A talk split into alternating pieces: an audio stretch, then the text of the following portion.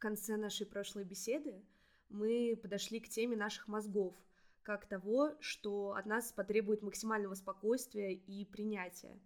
Это буквально то, что определяет наше поведение, и то, что всем 8 миллиардам людей на Земле технически не поменяешь. Надо понять самих себя, чтобы понимать, как выйти из ямы, которую мы еще даже не прекратили себе рыть. У тебя, судя по всему, есть какие-то источники, в которых ты черпаешь спокойствие и принятие. А, расскажи, каковы они? Ну, надо сказать, что спокойствие и принятие, они существуют э, на фоне большой тревоги, о которой э, я рассказывал а, в конце нашего прошлого разговора. Но ответы э, на вот этот вот постоянно мучивший меня вопрос, э, почему мы как вид не очень умеем в разумную жизнь, в гармонии между собой и с нашим родным миром, э, мне э, пришлось искать сперва в биологических науках, в экологии, в теории эволюции, но потом к ним добавились, конечно, и э, всякие другие области. Тут хорошо бы описать эти области знания. Ну, я не могу похвастаться каким-то очень э, системным и всеобъемлющим знанием. Я не могу сказать, что я там прям заранее составлял какой-то список литературы. Но я шел от тех вопросов, которые меня интересовали, натыкался на разные интересные кусочки пазла, как-то их по-разному складывал, перекладывал, э, смотрел, что с чем не сходится, искал дальше. И э, вот те чудесные дисциплины, в которых я по-прежнему считаю себя дилетантом, э, но которые сейчас в основном формируют мое мышление – это антропология, особенно культурная и политическая антропология. Это социология, это теория динамических систем, э, синергетика, когнитивные науки, биология поведения. Но чтобы это все как-то связать между собой, мне, конечно, потребовалось окунуться в философию, и здесь э, мне интересны философия сознания, экологическая философия, разумеется, этика и политическая философия, особенно в том, что касается анархистской традиции. Ну, давай э, сперва в целом про все эти дисциплины. Ты можешь вкратце как-то описать, к чему ты пришел на данный момент? Есть ли что-то общее, на что они указывают? И вот тут реально интересно стало. Так, ты просишь э, меня за пару минут объяснить то, что я пытался понять 20 лет? А, нет, я на это не пойду.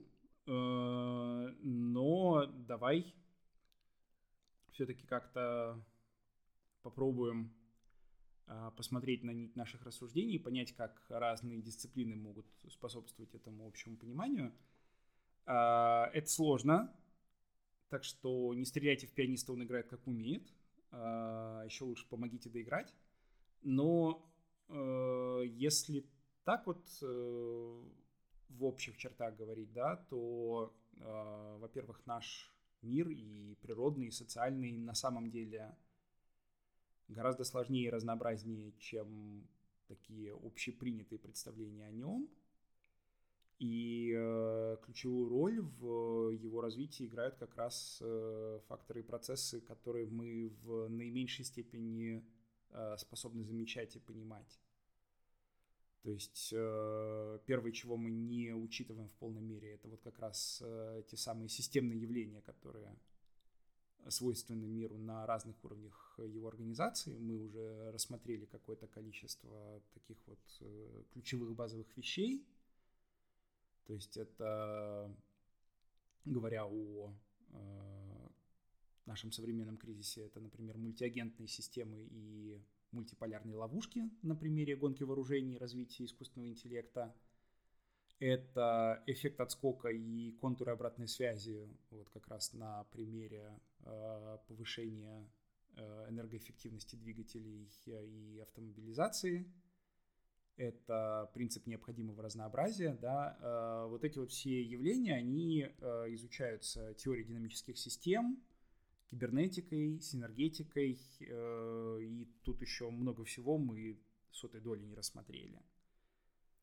Ну, то есть к формуле про мозги каменного века средневековые общественные институты и там богоподобные технологии, нам нужно добавить еще один пункт сложно и нелинейно устроенный мир, в котором мозги, институты и технологии существуют. Не просто существуют, а составляют его часть и сами формируют его. А, и а, говоря о нелинейном мире, да, мы только поскребли поверхность э, того, как нынешние проблемы взаимосвязаны. У нас еще впереди будет много хороших новостей о том, как будет развиваться цивилизационный кризис, если мы не преодолеем а, эту инерцию. Но это вовсе не значит, что мы обречены, просто мы склонны ставить неправильные вопросы и искать ответы не в тех местах, а, потому что есть э, вторая важная вещь, которая касается связи закономерностей, э, то, что есть э, системные закономерности жесткие, которые нам ставят ограничения, например, в плане технологического развития и того, что мы можем или не можем делать с нашей средой. Но это, скажем так, механические закономерности, которые вот как раз касаются динамики материи и энергии – но есть и другой подход к изучению связи между элементами, и он э, более, более сетевой, более контекстуальный, более органический, если хочешь. И этот подход сложнее, потому что он затрагивает вопросы культуры, этики, смыслов и ценностей, э, и он требует от нас э, определенной доли воображения. И вот как раз он нам способен принести множество других э, недоисследованных, э, недоучтенных, но очень вдохновляющих альтернативных возможностей для нашего совместного выживания в тех пределах, которые нам ставит системная динамика. И, собственно, важнейшая задача, э, которой будет посвящен наш подкаст, это, с одной стороны, выяснение пределов, с которыми нам нужно считаться – а с другой стороны, это поиск альтернатив, эм, которыми можно вдохновляться и с которыми можно экспериментировать. И склонность ставить э, неправильные вопросы и искать ответы не в тех местах возвращает нас к теме наших мозгов. Давай перейдем к ним. Да, смотри, э, здесь э, нам надо будет собственно, понять, э, откуда у нас берется вот эта вот э, систематическая неспособность э, видеть вот эти вот невидимые связи и как она связана с нашими когнитивными искажениями, я бы предложил когнитивные искажения, которые, как мы вскоре увидим, не совсем искажения, рассматривать именно в таком когнитивно-экологическом ключе. А когни... когнитивная экология, э, в чем ее суть, если простыми словами? Простыми не очень получится, э, ну, точнее так, э, придется принять сознание за простое слово. А в когнитивно-экологическом понимании сознание — это не просто обработка информации в чьей-то нервной системе, просто или сложно устроенной, а это вот эта вот внутренняя сторона коммуникации между э, множеством организмов, которые постоянно э, создают и воспроизводят э, среду друг для друга и взаимодействуют и с э, неорганическим компонентом среды, и друг с другом. То есть ты хочешь сказать, что все живое обладает сознанием? То есть не только животные, но и грибы, э, растения, бактерии. Сознание — это то, что происходит во множестве экологических контекстов, то есть э, каждый организм, каждая особь знает, как э, ей взаимодействовать с другими особами своего вида, с другими видами, от которых она зависит, со средой, с ландшафтом и так далее, да? То есть это такой обоюдный активный процесс, который отражается э, и в поведении, и в облике организмов, которые друг от друга зависят, которые живут вместе, вместе эволюционируют. Поэтому сознание. А, приведи какой-нибудь пример, чтобы было понятней. У Донны Харуэй в книге Э, оставаясь со смутой, э, есть очень красивый э, пример орхидеи, которая рисунком на цветке имитирует облик самки шмеля, для того, чтобы привлекать шмелей в качестве опылителей. И, собственно, история эм, такая, что шмель, э, вот этот вот вид шмелей конкретно в области произрастания этой орхидеи э, вымер, но при этом э, шмель как будто бы остался, собственно говоря, в виде э, сочетания пятен на цветке. Да, то есть получается, что орхидея в своем облике за счет вот этих вот механизмов коадаптации э, сохранила память э, о своем симбионте, который э, э, прекратил свое существование. Это очень поэтичный пример. А, но давай теперь от пчелы орхидеи обратно к человеку. А, как выглядят наши познавательные особенности с точки зрения когнитивной экологии? И с кем мы коэволюционируем и к чему это приводит? А, смотри, тут э, такая штука, что коэволюционируем мы в первую очередь э, друг с другом. Собственно, самая главная а, среда нашего обитания — это а, социум, и мы являемся, с одной стороны, индивидуальными крупными млекопитающими, но при этом мы обладаем таким гиперколлективным э, роевым разумом. А что значит у нас роевой разум? А, это значит, что у нас через э, язык, через э, образы других людей а, формируется вот эта вот сложная модель социума, в которой мы обитаем, и она а, постоянно присутствуют в каждом из э, наших индивидуальных тел. А можно подробнее, как это мы состоим из образов других людей? Э, ну, смотри, из э, психологии мы знаем, как в процессе развития происходит интернализация, да, то есть, скажем так, создание вот этого вот внутреннего образа значимых других, да, например, родителей, да, собственно, семейные модели, родительские модели, они в нас э, очень э, глубоко зашиты.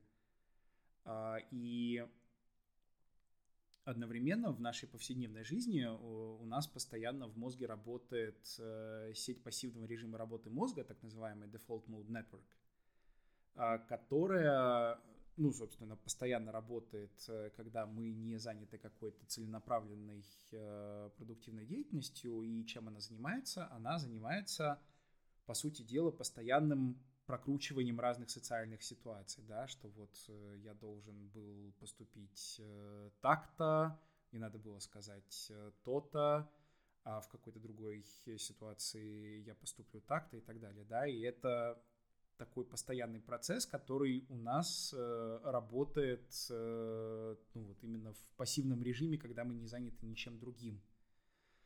И мышление — это тоже э, внутренняя речь, которую мы перенимаем у других людей.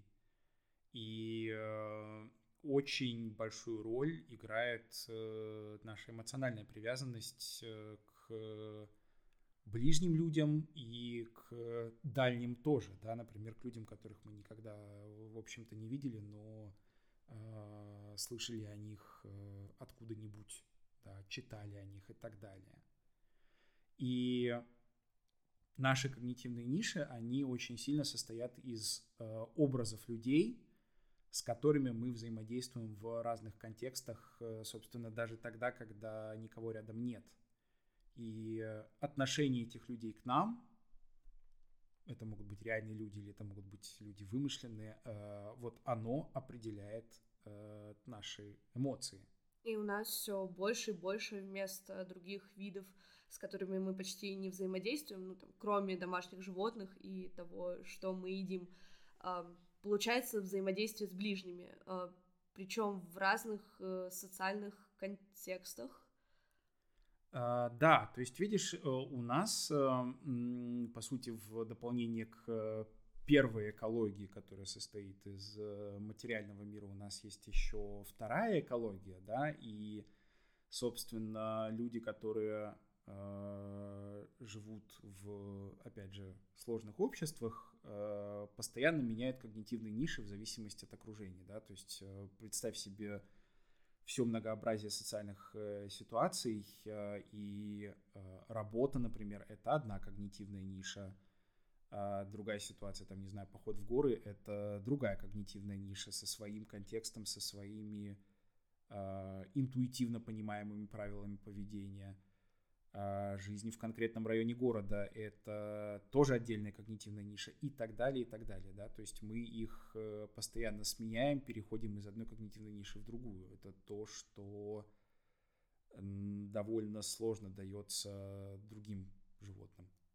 То есть э, мы можем быть э, кем угодно, суперпластичными, э, с легкостью переходить из одной когнитивной ниши в другую, но запрограммированы это делать всегда в коллективе, либо в физическом, либо в том, который мы всегда носим в голове.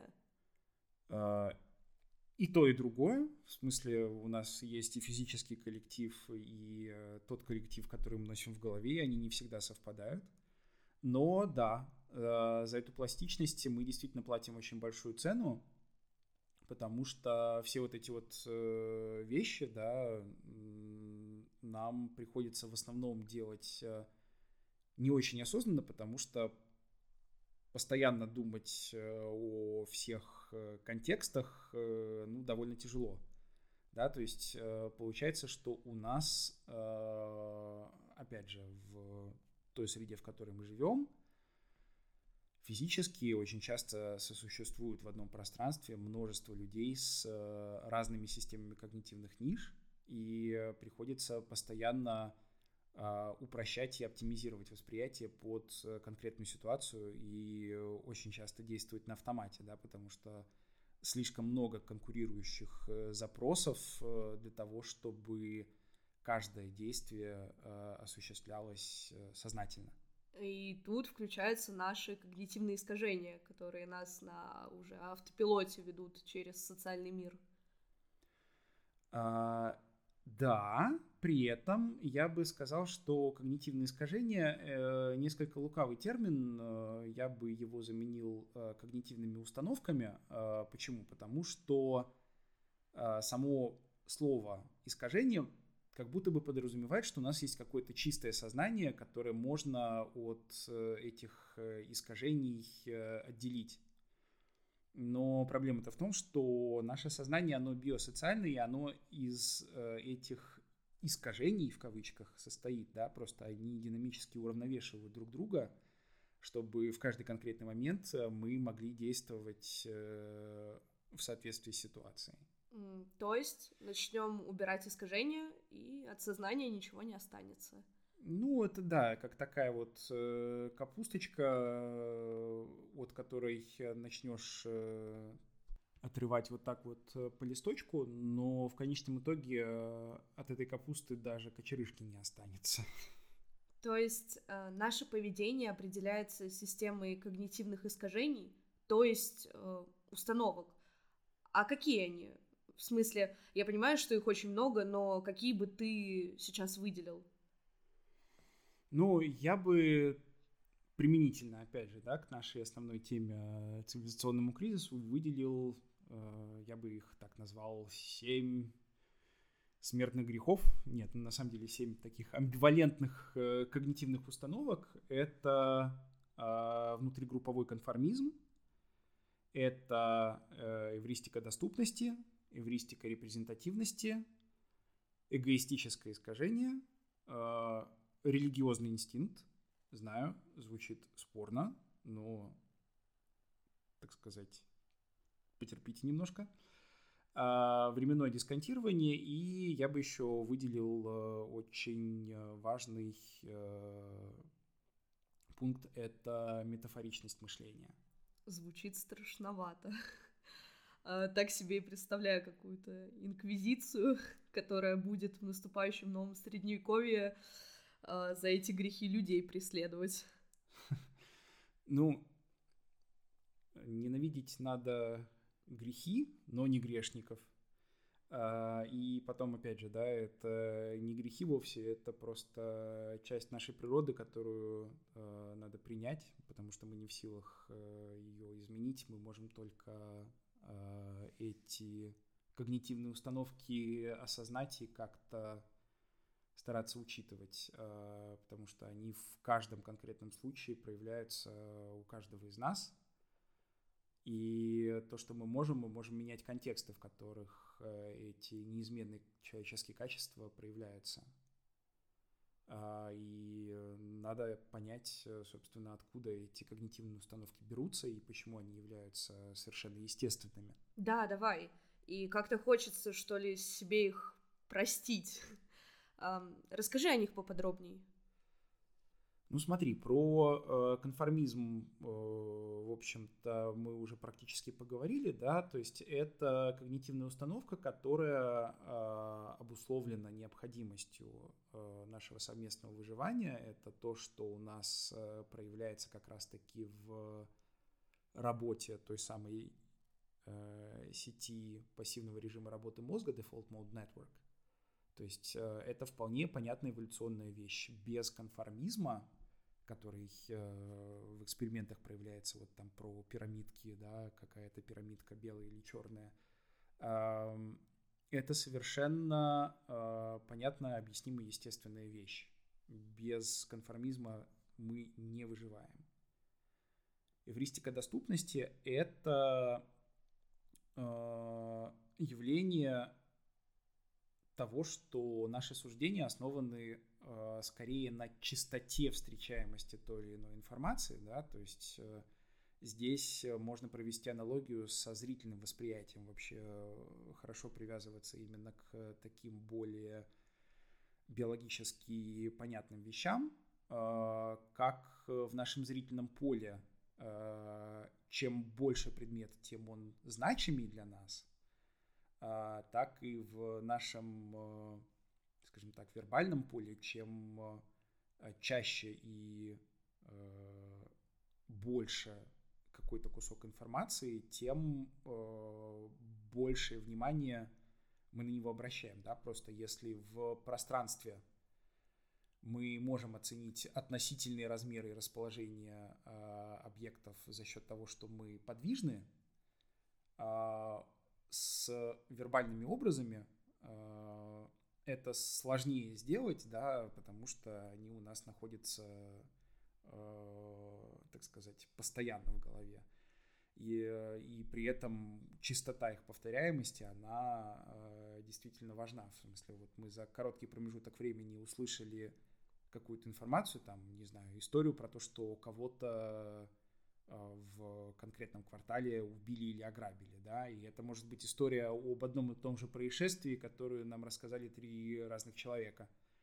И на основании вот этой вот истории, так сказать, размер и значимость которой мы э, без э, рационального анализа оценить не можем, мы уже решаем, что вот туда ходить не надо.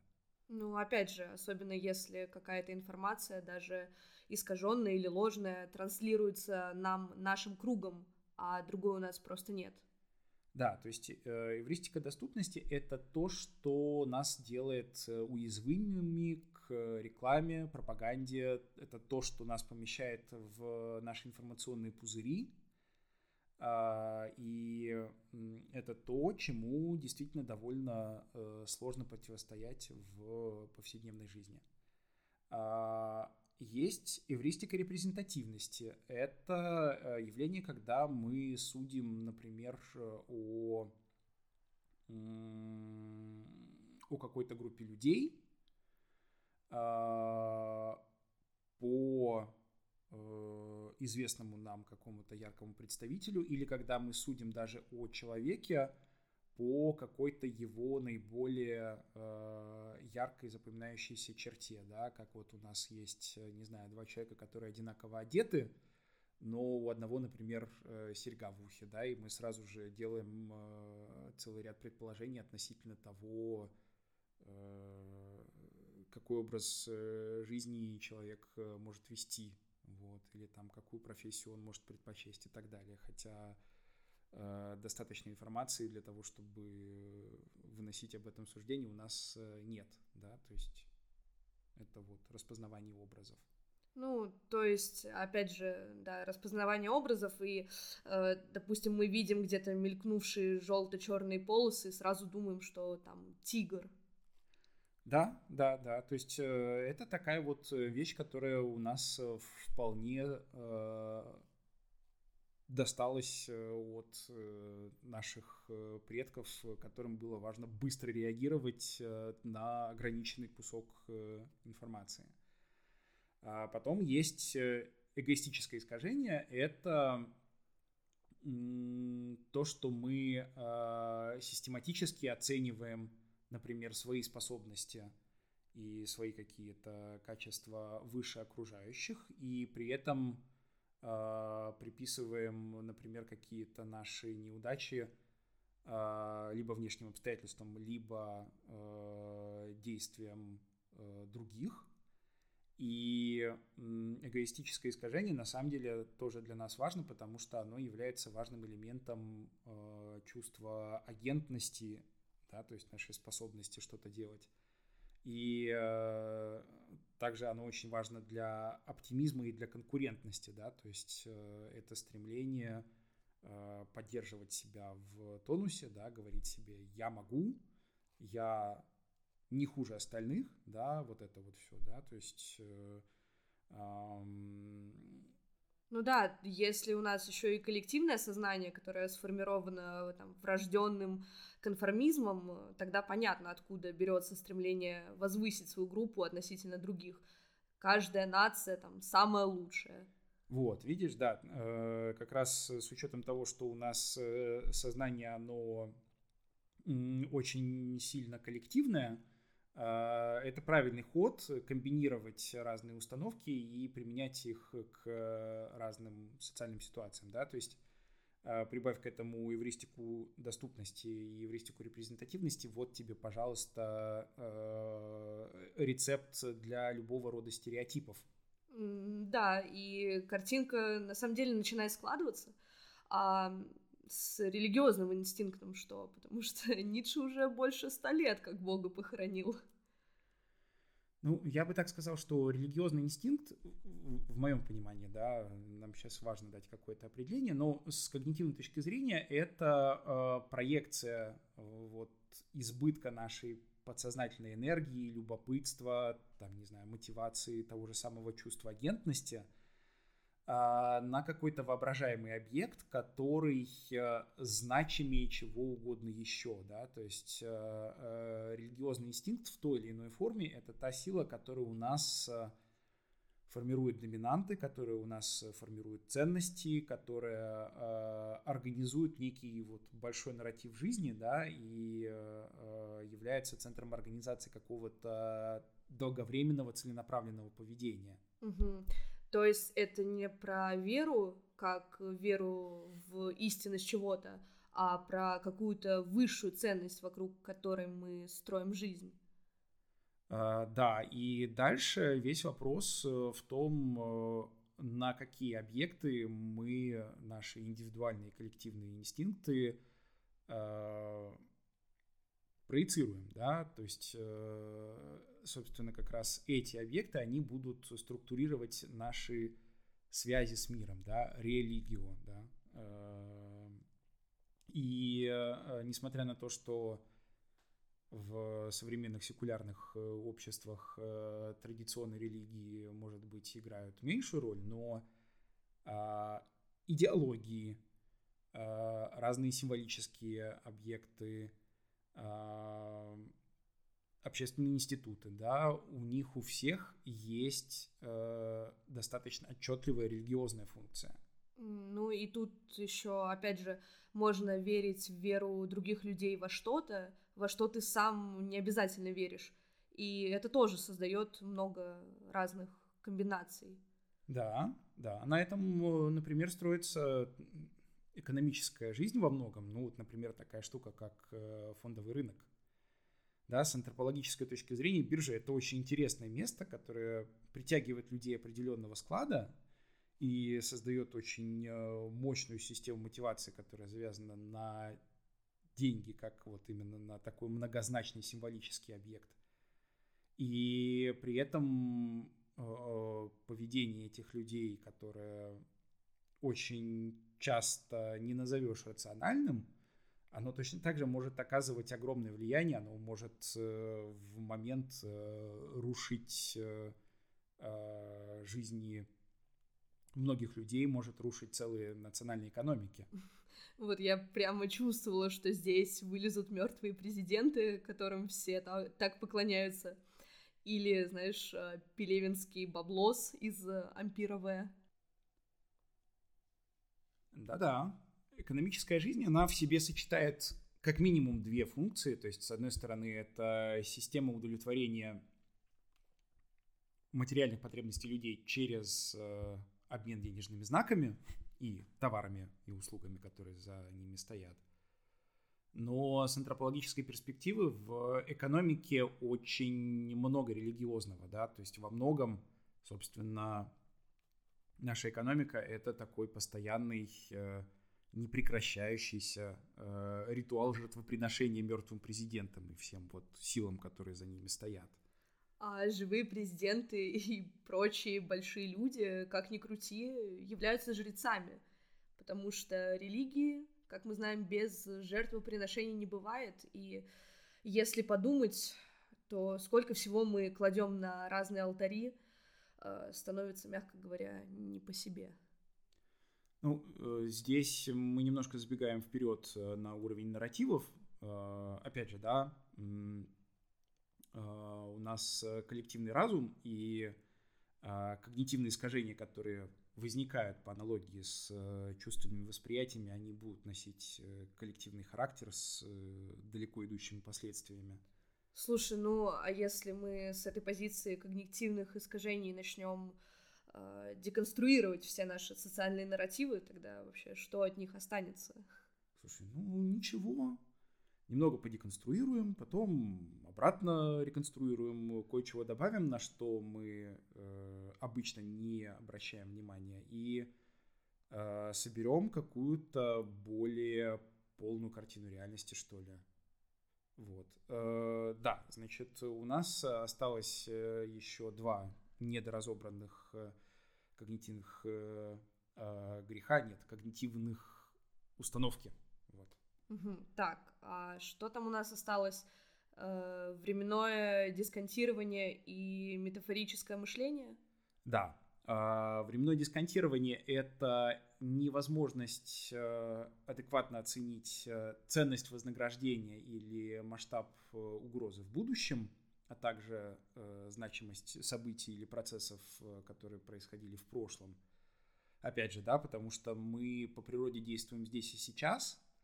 Время нами воспринимается не так же отчетливо, как э, пространство. Ну, опять же, да, что-то э, большое далеко от нас э, занимает э, лишь малую часть визуального поля, а когда речь идет о времени, то вот эти вот масштабы значимости отдаленности, они еще сильнее сбиваются. Ну, поэтому самые мрачные прогнозы, особенно когда мы не знаем, как на них реагировать здесь и сейчас, э, не вызывают у нас адекватной реакции, и мы редко к чему-то действительно заранее готовимся. Да, то есть с учетом всех э, вот э, остальных наших когнитивных искажений получается, что наши ну, практические действия по обеспечению будущего, они исходят из э, того, что оно будет примерно как настоящее, только, только позже. То есть э, мы знаем, что происходит сейчас, Мы знаем, что вещи идут э, хорошо или плохо, и в целом мы продлеваем вот эту вот перспективу куда-то дальше. А метафорическое мышление тут почему взялось? Оно не звучит как какая-то когнитивная подсознательная установка. А, видишь ли, в чем дело? Метафора, э, собственно, именно метафора и аналогия на самом деле, вот эти две вещи, как подмечание сходств и перенос свойств э, между предметами, они являются базовой мыслительной операцией, э, причем здесь как раз есть связь между мышлением как нашей внутренней деятельностью – и действуем в физическом мире. Да? Э, человеческое познание, да и, опять же, любого другого живого существа, если рассматривать его в когнитивно-экологическом ключе, оно всегда направлено и снаружи внутрь, да, то есть из мира в мозг через тело, и э, из мозга через тело в мир, да, то есть э, изнутри наружу. И, э, собственно, как у нас в физическом мире есть возможность э, переносить и комбинировать предметы, помещая их э, в новые контексты, вот э, то же самое мы делаем с э, понятиями у себя в голове, и метафора это как раз э, тот э, инструмент, тот э, внутренний аналог э, перемещений предметов и комбинирования их свойств, э, с помощью которого мы вот создаем у себя в голове гибридные конструкции. И потом опять реализуем новые комбинации уже во внешнем мире. То есть это такая а, постоянная открытая петля между нами, как действующими субъектами и миром. Я вот думаю о том моменте, когда э, древний человек впервые одомашнил огонь, э, подобрал пылающую головешку из леса и принес ее в пещеру поместил огонь в новый контекст и в то же время изменил его природу. То есть из э, страшной силы, уничтожающей все живое, он превратил его в опасное, своенравное, но живое существо. А чем опасно метафорическое мышление? Тем, что мы, пользуясь какими-то особенно мощными метафорами, э, контрабандой привносим несовместимые свойства исходного э, объекта э, в тот, э, с которым мы сравниваем, собственно говоря, исходный объект, да, причем э, не только в мыслях, опять же, но и в реальности тоже, потому что наше понимание мира мы отражаем в материи. В познании метафора это способ описать незнакомое через знакомое, и это всегда представляет опасность, потому что бездумное использование метафор э, может полностью свести на наше понимание незнакомого к знакомому и отрезать нас от э, видения и понимания различий. А когда у нас есть огромные возможности реализовывать завладевшие нашими умами метафоры и не просто описывать незнакомое через знакомое, но и буквально превращать одно в другое путем помещения нового в старый контекст, ну, в общем, как говорится, если у тебя в руке молоток, то все вокруг станет для тебя гвоздями.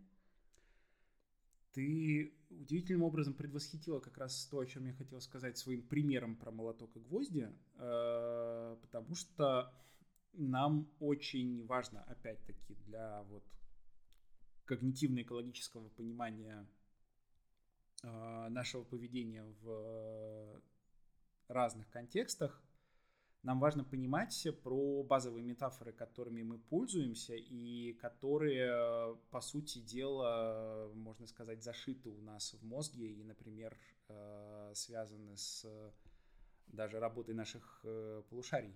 И пример с молотком, он немножечко нас двигает в правильную сторону.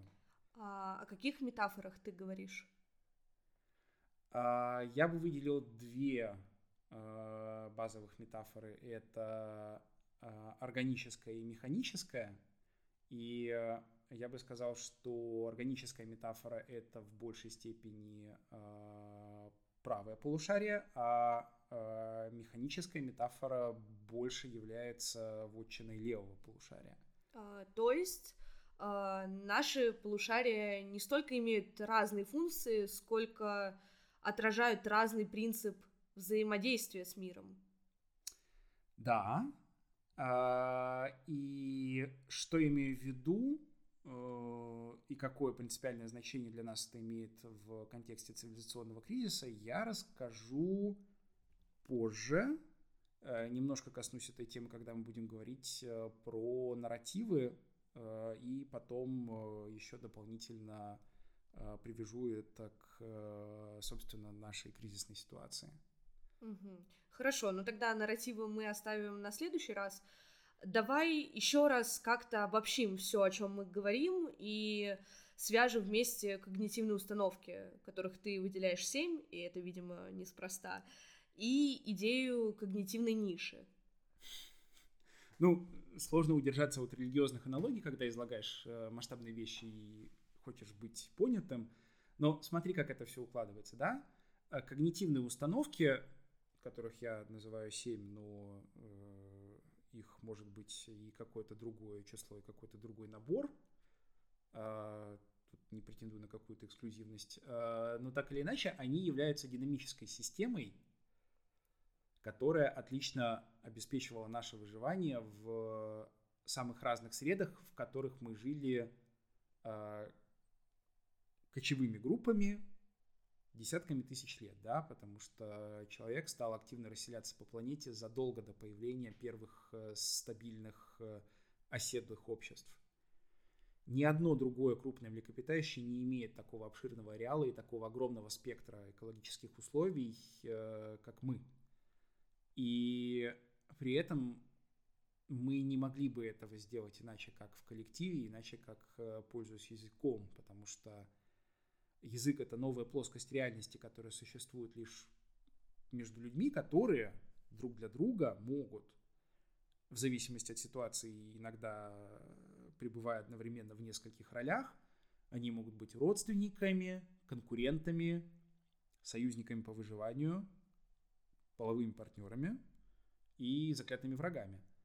И при этом общая языковая реальность, которая формирует наш вот этот вот э, роевой разум, она не отделена от физического мира, она постоянно в нем реализуется так или иначе, да, вот, ну, просто подумай о том, как звуковые волны, которые мы сообщаем друг другу, или э, закорючки на каком-нибудь физическом носителе – или внутренняя речь, которая звучит у нас в голове, да, эти все нематериальные приходящие вещи, они меняют облик континентов, они меняют э, жизни миллионов живых существ, да, людей не только, потому что они действуют через нас.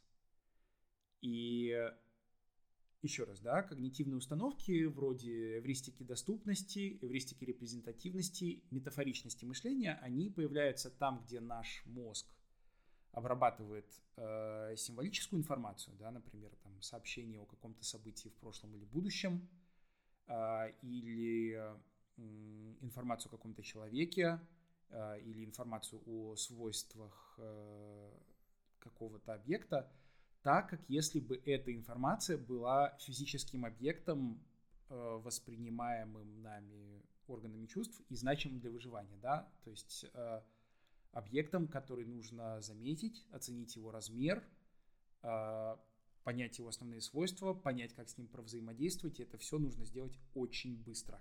Ну, то есть это как новый вид информации, который обрабатывается старыми когнитивными механизмами. Да, и э, это все достаточно хорошо работало в тех контекстах, в которых мы жили и которые мы для себя создавали на протяжении большей части э, нашей биологической истории. А если говорить про э, конформизм, эгоистическое искажение, религиозный инстинкт, э, это уже э, в большей степени установки, которые касаются наших социальных отношений. Да, опять же, э, это все про что? Это все про то, что нужно действовать и добиваться своего, да, то есть нужно обладать вот этим вот чувством агентности э, и быть готовым конкурировать, но при этом нужно действовать так, чтобы тебя не выгнали из группы, да, конформизм, и при этом всей группе в целом и тебе конкретно, нужно э, верить во что-то большее, да, во что-то, что удержит э, единую картину мира, который при этом еще постоянно меняется, э, чтобы была возможность э, ставить себе долговременные, достаточно масштабные задачи и переживать сложные времена. Кстати, о временах. Осталось еще временное дисконтирование опять же, да, его можно отнести к установкам, которые касаются несовпадения между новой информацией и старыми способами э, ее обработки по аналогии с пространством. Мы живем на самом деле в пространстве времени, да, то, что далеко от нас в пространстве, долго от нас по времени. А, опять же, да, мы на протяжении большей части истории свободно перемещались по пространству, например, следуя за миграциями животных – а планировать и предвидеть э, конкретные события в линейном будущем, а не просто, например, э, смену дня и ночи или времен года, а, вот эта вот потребность у нас э, появилась лишь недавно. И отсюда же у нас возникает это непонимание фактора времени, о котором мы говорили в начале, про человека-часы времени — Э, проводимого в соцсетях и киловатт-часы энергии, которые тратятся на производство и поддержание всего того, что мы производим, строим и так далее. Да, все так и есть. А, и я бы хотел эм, все-таки вернуться к теме э, физического и социального аспектов э, наших когнитивных ниш, и э, вот это вот э, присутствие в нашем современном, скажем так, э, образе жизни, э, соприсутствие, что нам сейчас с тобой особенно понятно, поскольку мы с тобой иммигранты, э, соприсутствие в одном физическом пространстве людей в разных когнитивных нишах, да, например, людей, которые говорят а, на разных языках, которые относятся к разным культурам, да, то есть это а, фактически такой а, аналог э, других видов когнитивно, несмотря на то, что, конечно, они, ну, я имею в виду, люди относятся к одному виду биологически, да, mm-hmm. то есть здесь вот возникает вот эта вот э, нестыковка. Ну, то есть э, мы с помощью языка и внутригрупповой солидарности можем быть, грубо говоря, кем угодно и адаптироваться к какой угодно среде. И э, причем в сложно устроенных обществах группа образуется ситуативно, и мы можем переходить из одной когнитивной ниши в другую множество раз в день. Но нам приходится за это платить э, некоторой раздробленностью сознания – а, которую язык полностью скомпенсировать не может. И в один момент мы делаем одно в одном окружении, потом другое в другом окружении, ситуация меняется, и мы каждый раз под них подстраиваемся, чтобы не отбиваться от коллектива. Да. И когда это все накладывается на э, динамику, опять же, эволюционно в нас заложенную, связанную с разделением на своих, да, то есть на тех, без кого мы выжить не можем, и чужих, а вот тогда это становится материалом для э, всех страшных вещей, из которых во многом состоит человеческая история. Особенно, когда делением на своих и чужих начинают заниматься люди, объединенные в иерархизированные структуры. Те самые, которые могут дома быть хорошими родителями, в свободное время обсуждать с друзьями классическую философию и играть Шопена, а на работе заниматься уничтожением людей в промышленных масштабах. Ну да, это такой самый э, яркий пример, но при этом подчиненность контексту и э, неспособность увязать э, собственные действия в повседневности с э, их последствиями, особенно для чужих, она проявляется повсюду. Э, на наш мир имеют огромное влияние э, люди, которые летают бизнес-джетами и едят говядину с лобстерами на конференциях по климату. И люди, которые инвестируют свои деньги в индустрии, которые отравляют окружающую среду или используют детский труд. И люди, которые голосуют за людоедские законы, которые, если будут надлежащим образом исполняться, разрушат жизнь их родственников и друзей. И люди, которые поют хорошие песни на концертах в поддержку войны. И люди, которые подвергают э, насилию своих друзей и родных, э, когда узнают, что те по какому-то признаку оказались чужими. И все это люди, чьи мозги устроены точно так же, как наши. Просто нам повезло, ну или не повезло, тут уж э, кому что важно, э, не быть на их месте. Не будем обольщаться, мы все подвержены влиянию социальных и материальных контекстов в большей степени, чем мы бы хотели. И наши когнитивные установки э, делают противостояние этому довольно затруднительным. Так что... Только осознать и принять? Если мы говорим о наших мозгах, то да, только осознать и принять. Э, другого когнитивного hardware нам э, природа все равно не выдала. Поэтому э, самый главный для нас вопрос с учетом того, что социальные и материальные контексты нас так определяют и формируют наши когнитивные ниши, это как выстраивать коллективные когнитивные ниши, да, э, где те же самые установки, которые мы можем осознать, но не можем отключить, как они будут работать иначе, как они будут э, работать на другие цели, потому что все-таки у нас есть способность к мышлению, и у нас есть э, способность э, определять наши контексты и когнитивные ниши в той же степени, в которой они определяют нас. Вообще, когда думаешь, как в разных комбинациях у нас действуют все эти вещи, вспоминаешь изречение Миларепа, тибетского монаха XI века, мы видим не мир, но содержание своего ума. И если посмотреть на то, как в людях действуют эти установки в разных комбинациях и какие истории мы себе придумываем, чтобы оправдать свои действия, индивидуальные и коллективные, то вообще странно, что мы могли хоть что-то создать.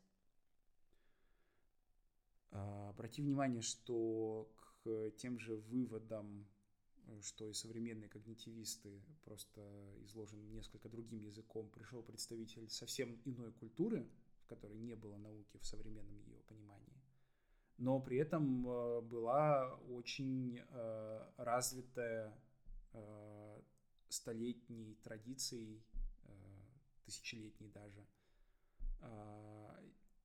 системы исследования человеческого сознания. Да? Мы, правда, видим мир адекватно своей экологической нише, в которой главное это наши соплеменники, да, их намерения, их отношение к нам, наше умение с ними коммуницировать, э, объяснять э, э их поведение тем, что мы запоминаем, что вот они какие-то такие. Э, все прочие способности, которые мы идентифицируем с разумностью, то есть способность планировать свои действия, предсказывать будущее – а, разбираться в свойствах материального мира, понимать процессы, понимать системы, контексты. А для этого всего природно наши мозги не очень приспособлены. И как э, у каждого из нас на сетчатке есть э, слепое пятно, содержание которого мозг постоянно достраивает, да, а, так и в нашем восприятии вот этой вот э, динамичной многофакторной реальности, в которой действует очень много разных сил, есть обширные слепые пятна. И на месте этих слепых пятен обычно присутствуют как раз-таки э, образы, которые мы инстинктивно проецируем на любую непонятную ситуацию, образ других людей или каких-то других действующих э, более-менее целенаправленно живых существ, собственно говоря, теории заговора, вот они примерно отсюда и возникают. А, так что, когда все складывается благоприятным для нас образом, мы хвалим себя, индивидуальных себя и коллективных себя, которых мы индивидуальных себя причисляем. А когда дела идут плохо, мы ищем виноватых среди тех, кого безопасно назначить виноватыми. Ну и то, что мир сейчас пошел в разнос в плане отношений между людьми и коллективами, является следствием этой нашей особенности. Мы все являемся частью системы, которая меняет климат, истощает ресурсы, уничтожает биоразнообразие и приводит к огромному количеству страданий, но вместо того, чтобы серьезно ее перестраивать, мы в основном заняты поиском крайних, когда эффекты этой системы вдруг прорываются. Да.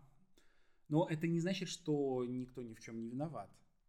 А, просто, э, чтобы мочь э, составить себе полную картину, мы э, должны видеть именно вот эту вот распределенную ответственность множества людей, которые в моменте действуют сообразно своим сформированным их культурой, их субкультурой, да, потому что политики, богатые, военные, you name it, э, это все определенные субкультуры, это все определенные когнитивные ниши, да, э, и вот эти вот ниши, они формируются в результате постоянного пребывания в конкретных материальных и социальных обстоятельствах на протяжении долгого времени – и чем устойчивее вот этот вот комплекс обстоятельств, языковых, культурных, материальных, э, в которых конкретный человек пребывает, и чем больше человек от них зависим, тем меньше шансов, что в момент э, выбора между добром и злом конкретный человек э, окажется способен этот выбор совершить или даже просто осознать, что он его совершает. То есть да, есть примеры людей вроде Сахарова или Оппенгеймера, э, которые очень многое поставили на карту, которые пожертвовали своим положением в системе, которые при этом обрекли себя на маргинализацию, травлю. Но даже они стали э, противниками ядерного оружия и, бор- и борцами за мир э, лишь уже после того, как они своими глазами увидели, что же они создали. Да, и тут э, встает вопрос нарративов, которые организуют нашу жизнь, но об этом уже в следующий раз. А, но можно я тебе под конец этой части задам пару личных вопросов? Ну, если это будет интересно слушателям, да. А, думаю, что эти слушатели, которые еще с нами, надеюсь, нам простят. А, или перейдут к следующей части. Для начала про когнитивную науку и интерес э, к вопросам разума. Мы просто начали, казалось бы, про экологические проблемы, климат и войну, а ты в итоге свернул к вопросам познания. Э, с чего это? А, ты про личный интерес к этой теме. Э, да, как это связано с тобой лично? А, ну, я думаю, что здесь это как раз пример, как это сказать, э, сознательной компенсации своих личных когнитивных установок. А, ну, просто дело в том, что когда я говорю, что я нейротипик, э, я имею в виду вполне конкретную вещь. Это то, что у меня диагностировано Э, СДВГ и, э, скажем так, это не синдром Аспергера, ну, это то, что называется расстройством аутического спектра. Э, это ярлыки, это то, что можно все-таки, я надеюсь, отнести к личным особенностям, что, с одной стороны, мне помогает, собственно, замечать вот эти вот все вещи – но что при этом формирует вот это вот некое чувство а, потребности в таком, знаешь, э, именно мыслительном, мыслительной обработке каких-то вещей, которые многим другим людям даются интуитивно. А, так что, ну, про нейроотличность э, как понятие, про нейродивергентность, нейроразнообразие а, я узнал относительно недавно,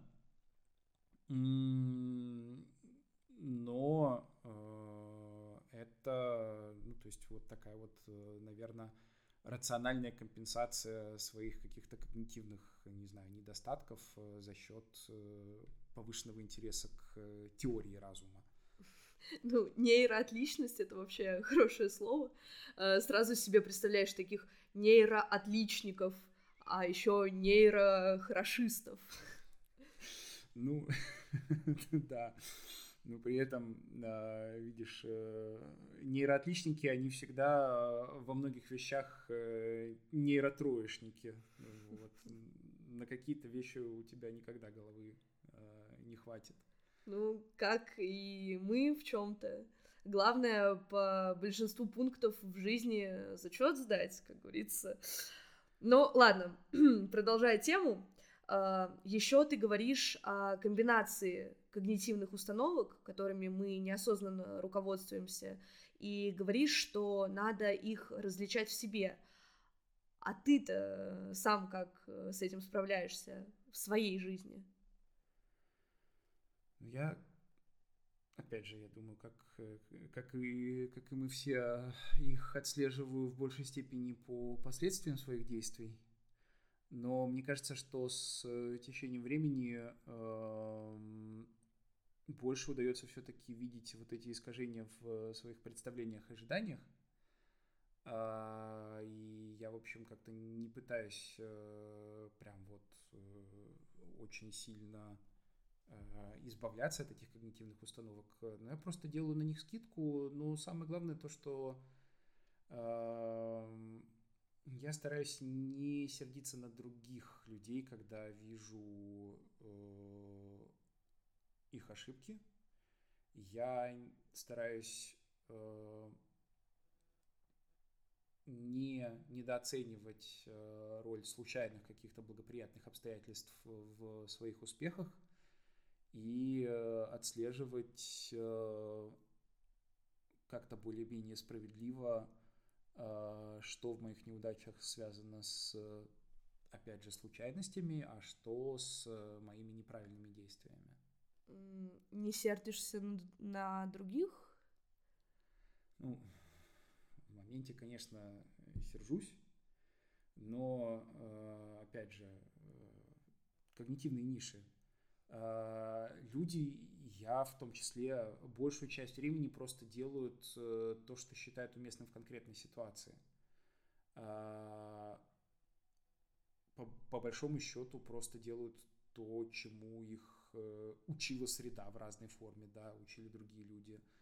А, способность рефлексировать э, и различать контексты очень нелегко дается. Ну, я бы сказал, что самое печальное, то, что я наблюдаю, это то, насколько, к сожалению, люди, я это отношу к себе, точно так же, э, не умеют э, правильно коммуницировать, чтобы снижать э, уровень незнания, который заполняется всеми вот этими вот когнитивными установками. Ну, то есть ты считаешь, что люди делают зло просто по невежеству? Ну, мой воображаемый друг Сократ и многие другие вслед за ним считал также. И э, Сократ это человек, э, который, с моей точки зрения, прожил в высшей степени достойную жизнь. И поэтому я склонен прислушиваться к его мнению и с ним как-то соглашаться. И к тому же, мне кажется, что невежество все-таки среди всех э, людских пороков э, в наибольшей степени э, поддается исправлению и на индивидуальном, и на коллективном уровне. А, к вопросу о воображаемых друзьях. А, а с чем у тебя связан э, религиозный инстинкт? Ну, как я уже говорил раньше, он э, больше всего проявляется, как-то ощущается у меня, когда я нахожусь в коммуникации с э, нечеловеческими агентами, да, когда на природе, когда я нахожусь вот в, в этой компании, да, вот в этой, в сообществе живого. Ну, то есть ты такой анимист-натуралист.